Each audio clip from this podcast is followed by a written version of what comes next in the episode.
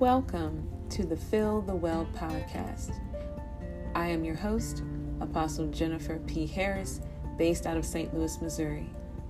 I thank you for spending time with me as we go through God's Word, as we are reminded that new wine cannot go in old wineskins, and that we remember that sometimes along this journey through this thing called faith, we need to stop and be replenished. And God's Word, again, is the best fountain to be filled by. So I welcome you with the love of Jesus Christ through the grace of our Father as we begin this week once more and again to fill our wells.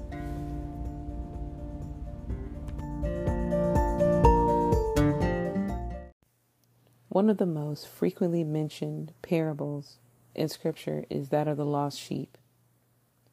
Here we see the Lord reminding us just how much God cares for us. And in considering this meditation for our time together today, let's look a little further, shall we?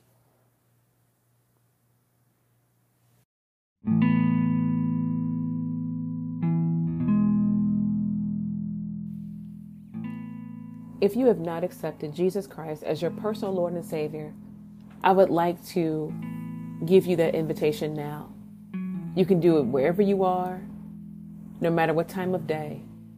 God is always listening and always anxious to hear from his children. Repeat this simple prayer Lord Jesus, I repent of my sins. Come into my life and make me new. I believe that you came, you died, and you rose and are coming again. I accept you as Lord of my life. Teach me how to follow you, listen to you, and love you. In Jesus' name, amen. If you prayed that simple prayer, I believe you got born again and welcome to the family of Christ get into a good Bible based church, find a version of the Bible by which you are most comfortable reading, and begin with the book of John or the book of Luke, as they are the easiest, they are the most easiest to read. I look forward to seeing you this time again. God bless you.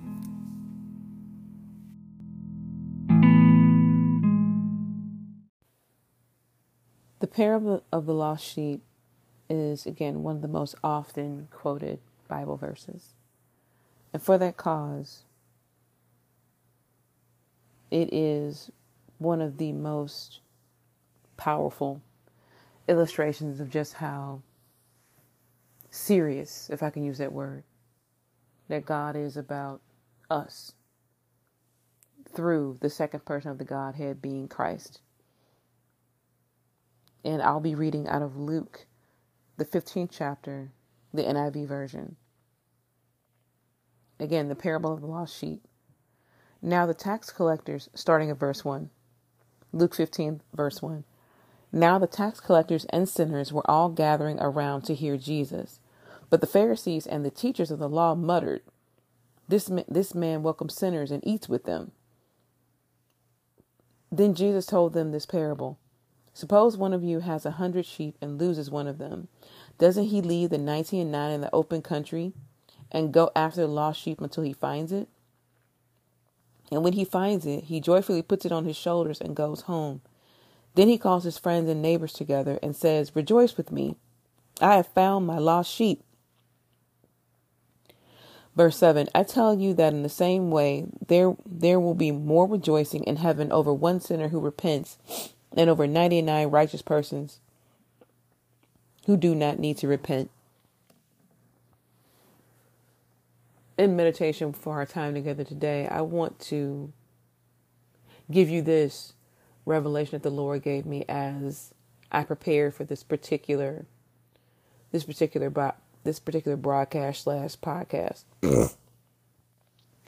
Most often, we as the body read this particular scripture very on a very surface level. And most of this is because we have a Western understanding of what uh, that kind of animal husbandry, aka shepherding, is. You ha- you forget that in the time by which Jesus was living, and that most of the Bible was written, we have people who made their. This is what they did. You know, their living was made in. Their living was made in tending to animals. And sheep need lots of space. They need lots and lots and lots of space. And normally, there will be at least one to two shepherds over one flock of sheep. And sheep were constantly, you know, dipping off, you know, getting sick. You, you know, there there's a lot that goes into it. So even as the Lord gave me this particular this particular revelation, that it's not just the sheep being lost one time and the shepherd just gets that sheep one time. Now, again, let me go back to scripture. Because I know somebody will say, well, you know, apostle, that's not what that means, not what this says. Verse 4 Suppose one of you has a hundred sheep and loses one of them. Doesn't he leave the 99 in the open country and go after the lost sheep until he finds it. We have all been the lost sheep. We've all done that. We've all wandered too far, gotten with the wrong people, gotten hurt, you know, thought God wasn't looking. We've all done that. We have all been the lost sheep on more than one occasion. And the thing about the body of Christ is sometimes we don't want to admit just how badly we we really need God. And this is what I mean. In the in the dispensation of time that we're that we're in now, everyone is very self sufficient, very self focused. We know that. With the latest i whatever or Android whatever, you are able to have a portion of yourself in a device right you have a portion of yourself in a in a device now again i'm a big believer in uh, technology and using all these things to their ultimate and best benefit. I'm I'm here for that. I'm here for that. I'm here for that. And also I'm aware that anything that you don't manage can become a distraction. And here we see that the Lord tells us just how precious we are. And again, now this parable, we know that parables are, yeah, you know, again, in my right, in my second life, I'm a writer. So parables are basically wisdom fiction. They're a way to tell a truth within a story, right? Which is fitting because with Jesus being the word, that the word would tell stories. But that's just my my little anecdote. But here, the revelation that the Lord gave me is, we have all been the lost sheep. But we've all been the lost sheep more than once. Scripture tells us that, yes, we go from, from faith to faith and from glory to glory. We know that. And we also know that Scripture tells us that all have sinned and fallen short of the glory of God. If we were perfect, we, there would be no need of a Savior or needing to have a Savior. What is essential to remember in considering this parable is the fact that so often we want to push being the lost sheep on someone else and we don't want to examine if we are. We don't want to examine if we are those who God is seeking. Have we wandered? Have we wandered too far? Have we gotten lost and now ashamed to come back? What have we done? And you have to be able to manage that. You have to be able, especially in the time and place that we are in, you have to know who you are in God and know that God is real and know what He has asked you to do. And in my own personal wrestling, you know, in my own personal wrestling and my own experiences with God, sometimes what we what we do when we when we wander off, right, is not to admit that we wandered. We don't want to admit that we that we have strayed. That we believe that if I go over here, God won't notice. Or if I go over here, God won't care. And then the seduction of the enemy comes in to say, well, yeah, you can stay out here. You can, you can stay out here. It's fun out here. You don't have any accountability out here. And then the further you stray, you look up and now you're lost. And what some of us do, again, in our, in our fallen human nature, is what we do is we want to say, right? We want to say that this is not this is not okay and I can't go back. I can't go back. I can't I can't go back and repent. You know, God doesn't love me anymore. Um, you know, I forth I messed up my life so bad. I might as well just stay out here. The thing the again, the the old saints would say that sin takes you further than you ever wanted to go and keeps you longer than you ever wanted to stay. And the thing about that is it's absolutely true. Even uh, C.S. Lewis in um, his play, uh, The Screwtape Letters, and I know to most Christians that uh, C.S. Lewis is is controversial because of some of the things that he wrote.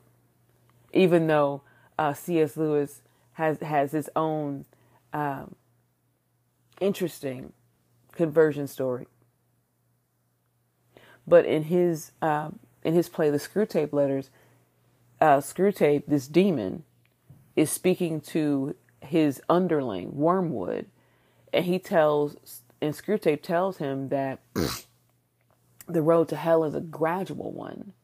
Take them from the pla- take them from the path gradually, and then get them lost to the point that they can't get their way back. Now, again, we know that again we know that most people think that that play is very controversial because you have this believing person writing about, you know, basically this dialogue, this dialogue in a realm by which we as believers are never going to be a part of.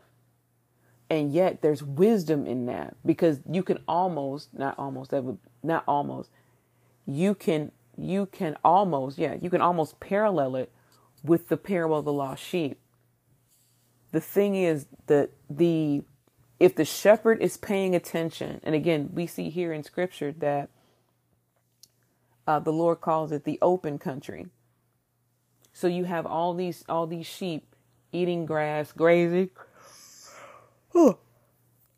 Excuse me, eating grass, grazing. You have them doing what sheep do. So if the shepherd is paying attention, they know which sheep are missing. Now notice notice this. Verse 4 again. Suppose one of you has a hundred sheep and loses one of them. Doesn't he leave the ninety and nine in the open in the open country and go after the lost sheep until he finds it? If the shepherd is paying attention, he or she knows. Well, normally shepherds were men, but that I, we're not going to get into that right now.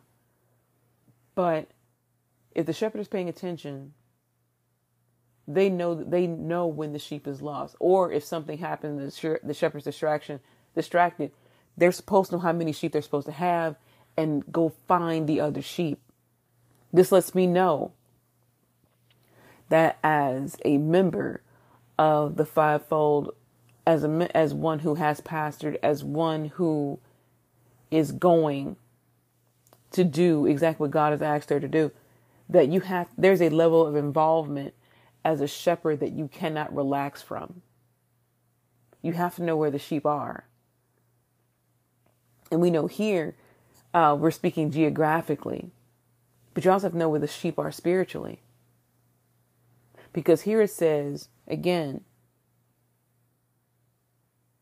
doesn't he leave, he being the shepherd, leave the 19, 99 in the open country and go after the lost sheep until he finds it. And the one thing I want you to hone in on is that he said, until he finds it. There's nothing you can do to make God not love you. Nothing. Nothing. There's nothing you could ever do to make God say, you know what, I'm going to throw my hands up. and we know that scripture says that, you know, he gave them over to a reprobate mind. But look at what happened that preceded that, where you just, where you, you just, if you just abject, reject God, don't want anything, anything from Him to do with Him, yes, God will then turn you over to, to the thing that you clearly that you clearly want and worship, which is never a good thing. And yet you have a level of involvement in this particular parable that says, right, that says the, sh- the shepherd will, will leave, does leave the 90 and 9 to find the one. And are you not worthy of that? Are you not worthy of being found? Because God loved us first before we even knew Him. And the blessed thing I want you to take with you on your journey today is if you are lost, there are ways to be found. And God knows where you and God knows where you are. And there's nothing saying that you cannot come home. And I'm and I'm never going to tire of saying this either. As my allergies are being most obtrusive this morning because the enemy can't go home ever. He doesn't want anyone else to go home either. The Lord, seek the Lord while he may be found. Because trust, he is looking for you. I promise. And for me, and for anyone else who is part of this fold known as the body of Christ. And He will not stop looking for you. Ever.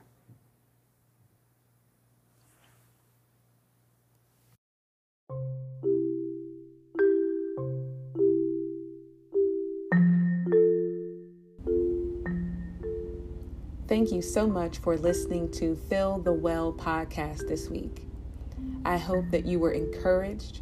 I hope that you were strengthened I hope that you are reminded that God is still able and able to do all things.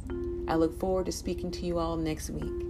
If you would be so inclined to sow a seed into this ministry, you may do so via PayPal.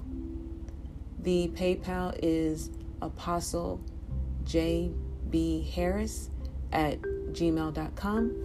Again, that is A P O S T L E J as in Jack, B as in boy, H as in hot, A R R I S at gmail.com. Until next week, may your prayers be fruitful, may God ever smile on you, and may your well stay full.